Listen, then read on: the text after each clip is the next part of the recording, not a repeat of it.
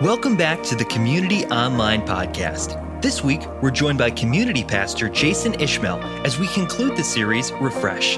Remember, you can always find us on Sundays streaming live at communityonline.tv. We hope to see you there.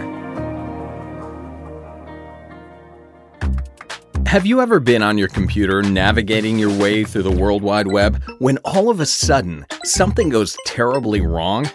Maybe you were watching a video and the page froze up. Maybe you were trying to enter your info into a drop down menu that stopped working for some reason.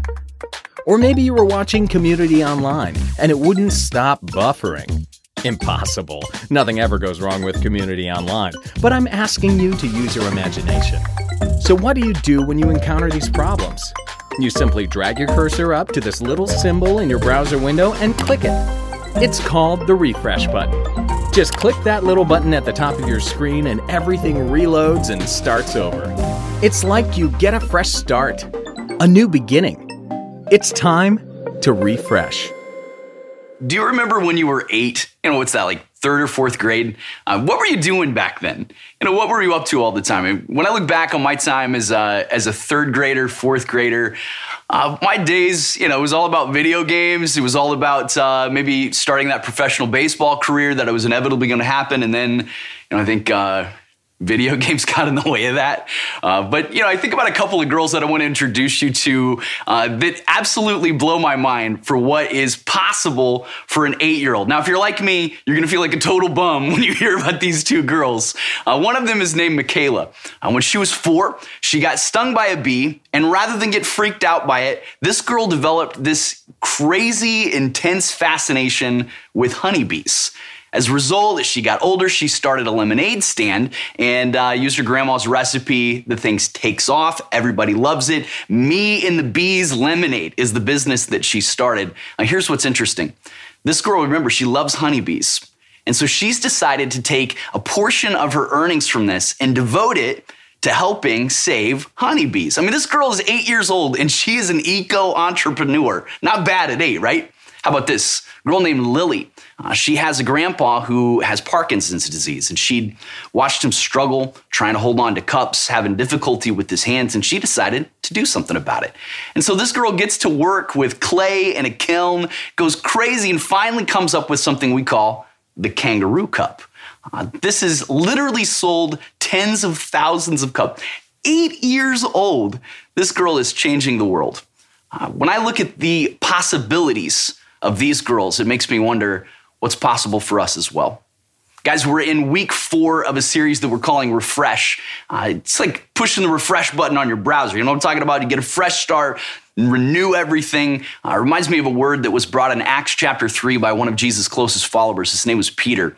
Uh, and he looked at the people and he told them that they would repent, if they turn around, that God would bring a time of refreshing to them. That's what we're asking for as a church in this season. As we look at who we are and what we're about, we look to the words of Jesus in Matthew where he was asked, What's the most important? I mean, what is number one of all the things that you could be doing? What are the most important commandments? Jesus said this to love God and to love people. And on these, all of the commands, everything hangs on those two things. So when we talk about this as a church, we talk about it in three ways it's loving God, it's loving people in the church, and it's loving people in the world. And today we're going to focus on loving people in the world. Uh, now, if we're going to talk about loving people, uh, you realize that Jesus is the guy that we're following. I mean, think about these, uh, you know, be like Mike commercials if you're a Michael Jordan fan. Uh, that in every way, as apprentices of Jesus, we want to be like him. We want to do the things that he does. We want to say the things that he says. And I can't think of a better way to start a conversation about loving the world than to go to one of the most famous passages in all of Scripture, one of the most often quoted things in the entire history of the world, in John 3:16. For God so loved the world that he gave his one and only son. Now, I think it's easy to uh, kind of drive past these, almost you know, like a bumper sticker sort of thing. Uh, but can you just stop here and just just think about this? For God so loved the world would you just perceive for a second the capacity, like the crazy, limitless capacity that God has to love us? Not just a few of us, not a select among us, for God so loved the world. Everyone, everywhere, of all time. Full stop. he loved the entire world. I'm glad that we serve a Father who doesn't have limits on the love that he can give his people. And we even see that in the way that Jesus lived uh, in such beautiful ways to express his love. And I want to give you a picture of that in a story in Matthew chapter 9. Uh, some places and things that really shocked the people around Jesus and should probably still surprise us to this day. So let's get into it. Matthew 9 9. Check this out. As Jesus went on from there, he saw a man named Matthew sitting at the tax collector's booth. Follow me, he told him. And Matthew got up and followed him. Now, let's stop here for a second. It, first, we need to realize how crazy it is that Jesus would be uh, talking to tax collectors in this time. This is something that totally shocked the people around him. Uh, when you think about tax collectors, I mean, I have a hard time even coming up with uh, like a current cultural equivalent of somebody that is so hated, so reviled by their people and the people around them as a tax collector in Jesus' time. You have to understand the way that Matthew, this tax collector, would make his living. You see, Matthew is a Jew, but he's working for Rome. And the entire nation of Israel is captive and controlled by the Roman Empire. So Matthew's job is to collect taxes for Rome from other Jews. Now here's where it gets uh, where it gets sticky though. You see, Matthew's take when he was what he was going to take home, what he was going to earn himself. See, Rome said, "You can take this much, and whatever extra you take is yours to keep." They didn't limit it. They didn't tell him how much to take. They just told him how much Rome wanted. So Matthew had everybody under his thumb. If he wanted more, he could get more. If he wanted a favor, he could extract a favor. I mean, can you imagine? This is not just uh, a guy who they're mad about because they're taking their money, but this is a brother of theirs. This is a fellow Jew who they think is stabbing the backs of the other Jews. I mean, you could not possibly have a guy hated more than a tax collector. And for Jesus to come to this man and not just talk to him, but to say, Matthew, come follow me. You see, Jesus was a rabbi in Jewish culture. This is a, an esteemed teacher, and to be the disciple, the apprentice of a rabbi was an incredible honor. Uh, in fact, the rabbis were really good about picking the best of the best to follow them. I mean, you don't want the, the scrubs and the losers to follow. You want, if you're going to be a rabbi, you're going to pick the dream team to follow you. And there's no way that a tax collector like Matthew would ever make the dream team of rabbi followers. So Jesus says, Matthew, come and follow me. He leaves everything in the moment and follows Jesus. I mean, it always surprises me. I always think sometimes like I got to come up with some excuse. Like why would why would somebody leave everything and follow Jesus in that very moment? But realize the honor that Jesus is bestowing on this man. Come follow me. And that's exactly what he does. Now, keep going though. In verse 10, while Jesus was having dinner at Matthew's house, many tax collectors and sinners came and ate with him and his disciples. When the Pharisees saw this, they asked his disciples, Why does your teacher eat with tax collectors and sinners? There's a lot going on in these two sentences and some things that honestly I end up taking for granted. I mean, I just sort of read it so uh, uh, so flippantly while Jesus was having dinner at Matthew's house. I mean, you realize in this culture, uh, to have dinner with someone, to eat with someone was a way of, of showing acceptance and respect to them. I mean, think about it. There are some religious leaders around this scene right now, Pharisees, that are really, really good at, at, at, maintaining the image, really good at making the outside look good, not really caring what was happening on the inside. But as long as everybody thought they were righteous, as long as they maintained that, and boy, they were good at it. I mean, they added rule upon rule upon rule. They even held that rule book over other people because all that mattered to them was image. And here's Jesus coming to a tax collector's house for dinner. I mean, it's one thing to even talk to, but to go to this man's house for dinner, this is what I love about it though. Uh, when Jesus shows up, it's not just Matthew. Matthew invites his friends bunch of other tax collectors, a bunch of other sinners. I mean, you think uh, we don't really talk about people like this in our culture. I mean, never refer to like, hey, all those sinners. I mean, that's not a way that we categorize culture. But in this time, this is something the religious leaders would use as a sort of like, I'm in, you're out sort of thing. And Jesus, this man who loves the world, is interested in loving the people that everybody else says are out. I mean, think about how beautiful it is that Jesus would be willing to sit and eat with these people, that Jesus would be willing to give of himself to promote them, to honor them with his presence when nobody else wanted to have anything to do with them. But here's how Jesus responds to these Pharisees. Why does your teacher eat with tax collectors and sinners? Verse 12, it says this On hearing this, Jesus said, It is not the healthy who need a doctor, but the sick. But go and learn what this means. I desire mercy, not sacrifice, for I have not come to call the righteous, but sinners. It's one of my favorite things that Jesus says. It's a crazy thing that uh, the Pharisees would look at Jesus, this man who came to love the world, to give himself to the world. They're looking at him and saying, Jesus, we don't need your help. We are good without you. We have no need for your righteousness. Whereas Matthew, the tax collector, his friends and sinners, understand how desperately they need the love of Jesus. Jesus said, I didn't come for the sick, I didn't come for the healthy, I came for the sick. I mean, you realize what the Pharisees are doing here? It would almost be like, uh, you know, starting a hospital and putting up barricades and keeping out sick people.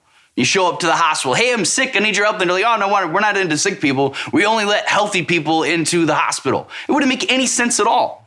And the Pharisees would have a church that looked like that, where the only people who could get in were the ones who seemingly had it all together. Whereas Jesus is saying, no, no, no, no, this is a hospital for the sick. And I love everyone, no matter where they're coming from, no matter their situation. I'm going to tell you right now in my own life, I'm glad to know that Jesus is willing to love with that kind of capacity. See, there's a point I want to make about this, though. That when it comes to loving the world, that Jesus truly does love in simple ways. I mean, think about what he does here. Uh, when Jesus goes to Matthew's house to have dinner, I mean, think about what he could do. You know, he's the son of God. He has all this power at his disposal. I mean, could you could just see him like floating into the room and there's like a huge bright light behind him. There's like a rumbling sound or something like like he just manifests this crazy power. No, no, no. When God comes to the planet in the form of Jesus, when his son is here, he chooses to love the world in such a beautifully simple way as to sit down and eat dinner with somebody. I mean, that moves me because I look at that and think that is actually something that I could do. I could actually follow Jesus in loving people in simple ways. You see, Jesus didn't stop there though. He didn't just uh, love in simple ways. He loved in sacrificial ways. There's a beautiful word in 1 John 3. I want to read one more of these to you. In 1 John 3, in the 16th verse, it says this. It's another 316. This is how we know what love is. All right, I'm paying attention. This is how we know what love is. Jesus Christ laid down his life for us. He doesn't stop there and we ought to lay down our lives for our brothers and sisters. That is a beautiful thing. I mean, you realize it is the center of what we talk about and who we are. That we serve a God who was willing to love the world in a way that cost him, to love the world in sacrificial ways I mean, Jesus gave of his life, yes, but also, I mean, think about his entire existence as a human being. I mean, he left glory and majesty and perfect in paradise in heaven to live and walk and breathe among us. I mean, from where I'm sitting, it seems to me like every single breath that Jesus took was a sacrifice. From the very first to the very last, Jesus loved in sacrificial ways you just go a couple more verses in First John. I think there's something that, that really hits me about this. In verse 18, it says, Dear children, let us not love with words or speech, but with actions and in truth. I mean, think about the way that Jesus demonstrates this. I mean, he could have beamed down, a message down from heaven, right? Hey, everybody, I'm up in heaven. I'm looking down on your suffering. I love you. Just know me. He sends like a Hallmark greeting card to us down here. That's not how he does it. He didn't love in words and speech, he loved in actions and in truth. And I believe he's calling us to do the same thing.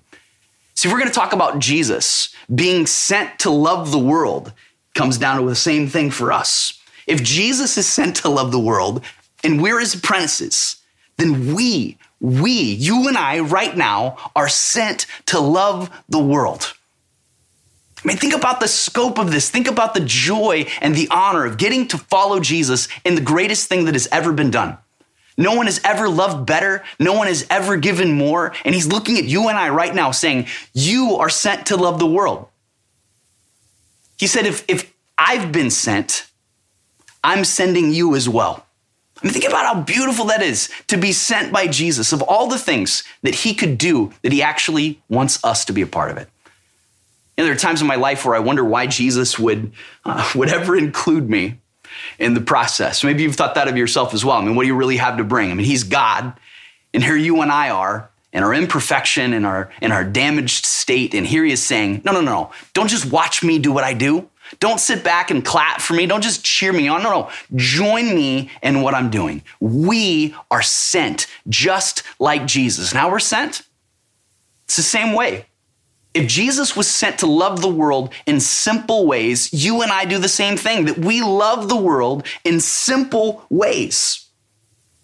It's interesting. I, I look at that Matthew 9 text and the story of, of Matthew being called. Uh, and it's just such a simple thing. It's almost disarmingly simple uh, that he would go to his house for dinner. I mean, honestly, it, it is something that I could do, but I, I, look at my life, and I'll be honest, maybe you look at this in, in your life as well. I have a tendency to completely underestimate the simple acts of love. I have a way of, of setting them aside as if, you know, they're not loud enough, they're not big enough, they're not noticeable enough. I mean, but think about it. God came to the world in some of the time. He didn't have infinite time to spend. Jesus lived 33 years, around 33 years. And of that time, he chose to sit down and have dinner with people like Matthew. I'm telling you, had an eternal impact. I mean, when, when you think about what happened with Matthew, when you look at the text in Matthew 9, and while Jesus was having dinner at Matthew's house, I mean, the next verse says that he's got all of his friends with him. I'm impressed that Jesus would do something so simple, but that it would cause Matthew to take steps as well. You see, when you and I love the world in simple ways, God's going to move. He's going to do something uh, that is beyond the simplicity of our action. I mean, his spirit is moving in the hearts of people. Jesus is moving in ways that you and I could never do if we would just be willing to love in simple ways. We talk about this within a community uh, with a pretty cool structure. It's not hard to remember. Uh, we call it the bless practices. Uh, when you're trying to think about how do I get started in loving in simple ways? How can I practice daily the kind of love that Jesus demonstrated when he loved the world? Uh, remember, bless.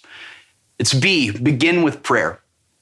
I don't want to do anything in my life without starting with prayer, uh, whether it be the person I'm trying to bless or even my own headspace trying to get right. The way that we experience love and love God back so many times is in prayer. And I ask that every single thing I would do in my life and yours as well, that it would be saturated in prayer.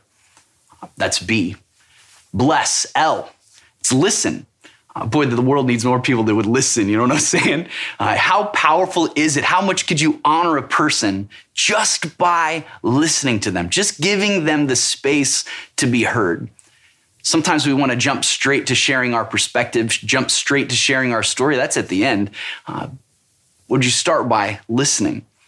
All right, how about this? E, eat. What would happen if you decided to do the stuff that Jesus does? If your uh, if your table, when we get to this point in our lives and everybody's cool sitting down again together, uh, what would happen if you could have a regular practice of saying, you know what, my table, the table at my house, is a table that's on mission. Uh, this isn't just a place that we eat. This is a platform through which we love our neighbors. This is a place through which we love the people around us. That's a powerful thing to be on mission, even when you're eating them. You eat it all the time. What if it was on mission for Jesus? All right, how about this? S is serve. Uh, when I think about uh, the things that Jesus does and says, he didn't just speak it, he shows it. I think a lot of people in our world, uh, you know, I'm from Missouri. It's called the show me state for a reason. Uh, you don't just want to say something. I'm, I'm going to believe you when you actually do it.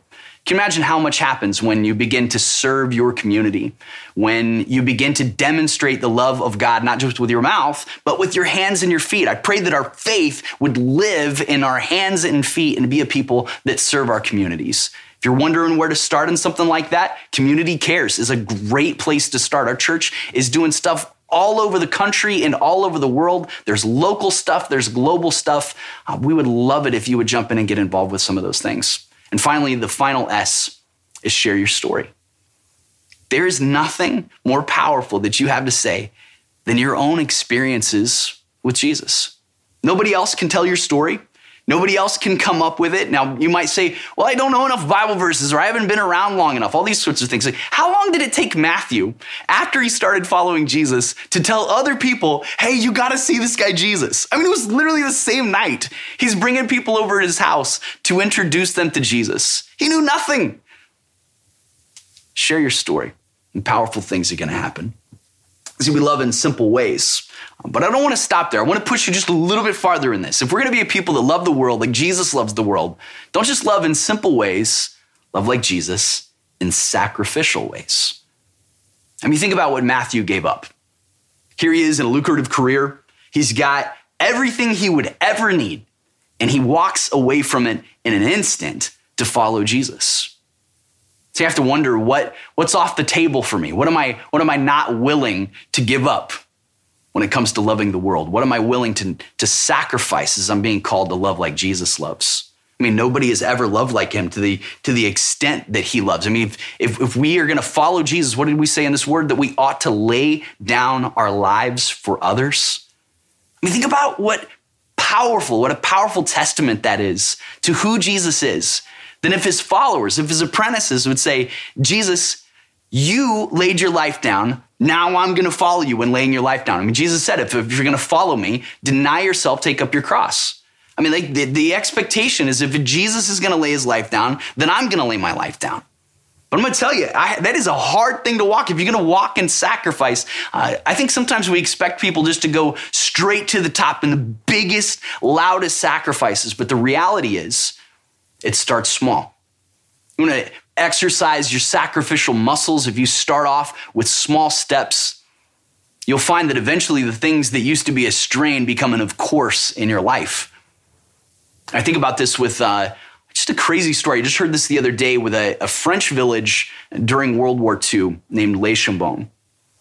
Uh, this was a, a, village that had a church in it that had experienced several generations of persecution. These guys were, were not strangers to sacrifice. Identifying with Jesus at all, going to church at all, was a sacrifice for many of these people and some of the things they had experienced in their lives, in their parents' lives, even their grandparents' lives.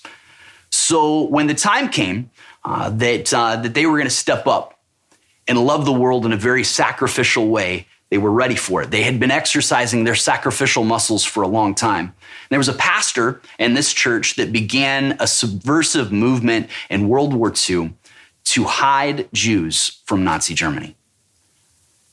There were thousands, thousands of Jews that were saved during the Holocaust in Les Chambon because there were people in France, in Les Chambon, France, that were willing to lay their lives down at great personal risk, at potentially massive cost. They laid their lives down to help others.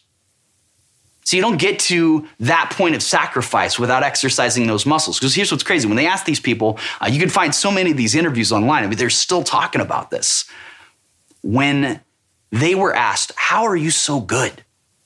Mean, how are you so good to do these amazing things? It, it, you would see this in all of these interviews. Inevitably, it gets to the point where the person say, "Why would you talk about me being good?" I mean, I, I, I literally just did what should have been done. I did what any person should have done, the right thing in that moment. And these are people that had exercised sacrificial muscles to the point where laying their lives down was an of course. I want to walk in that. And I pray that you do too, because when we do this, when we walk this way, as apprentices of Jesus, we're actually showing the world how he loves and what he looks like. So, I want to give you a few steps. I want to give you some good starting points for what it looks like to love the world in simple ways and in sac- sacrificial ways. Again, one of these is the blessed practices. And we're serious about this. This isn't just something we put on the wall and talk about. This is not just a bumper sticker. This is something that we're calling every single person in our church to be on mission and to move through. Think about who you could bless in your life.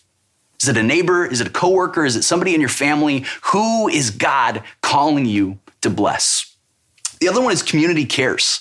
Uh, this is something uh, that has grown beautifully in the last year of our church as God has called us to be an impact in our community. If you're interested in getting involved in community cares and uh, in serving the community, uh, I would encourage you to check that out online. CommunityChristian.info is a great place to go to find some information on community cares. And uh, the final one is giving back to God. I think this is underrated a lot of times because we don't think about this as a way of loving the world. Sometimes we think about giving back to God as a way to keep the lights on. That's uh, that's that's not the goal here. The goal is to demonstrate sacrificial love. And as a church, when we give back to God together, there's an impact that is greater than we can ever have on our own. So, as I wrap up, here's uh, what I'd love you to think about the seemingly mundane things in your life, the simple things in your life that oftentimes get put to the side and neglected. Would you begin to explore and wonder what it might look like if you loved the world, even in the simple things? If you're a teacher, if you're a garbage collector, if you're working at a restaurant, no matter what your walk of life is, would you begin to consider, God, what, what would you do in my life if, if I began to follow you and love in simple and sacrificial ways in every aspect of my life? And you're going to find? Even when you are putting your hands on the most temporary and mundane things, things that seem like they're never going to have any impact, if you would give that to God, if you would walk in that with God, you would be amazed at the way that He can do eternal things, even at the dinner table, to do forever things, even in your everyday, so that the world might see such a beautiful picture of the way that God loves the world. May He show it through you and I. May he have his way. May he refresh us.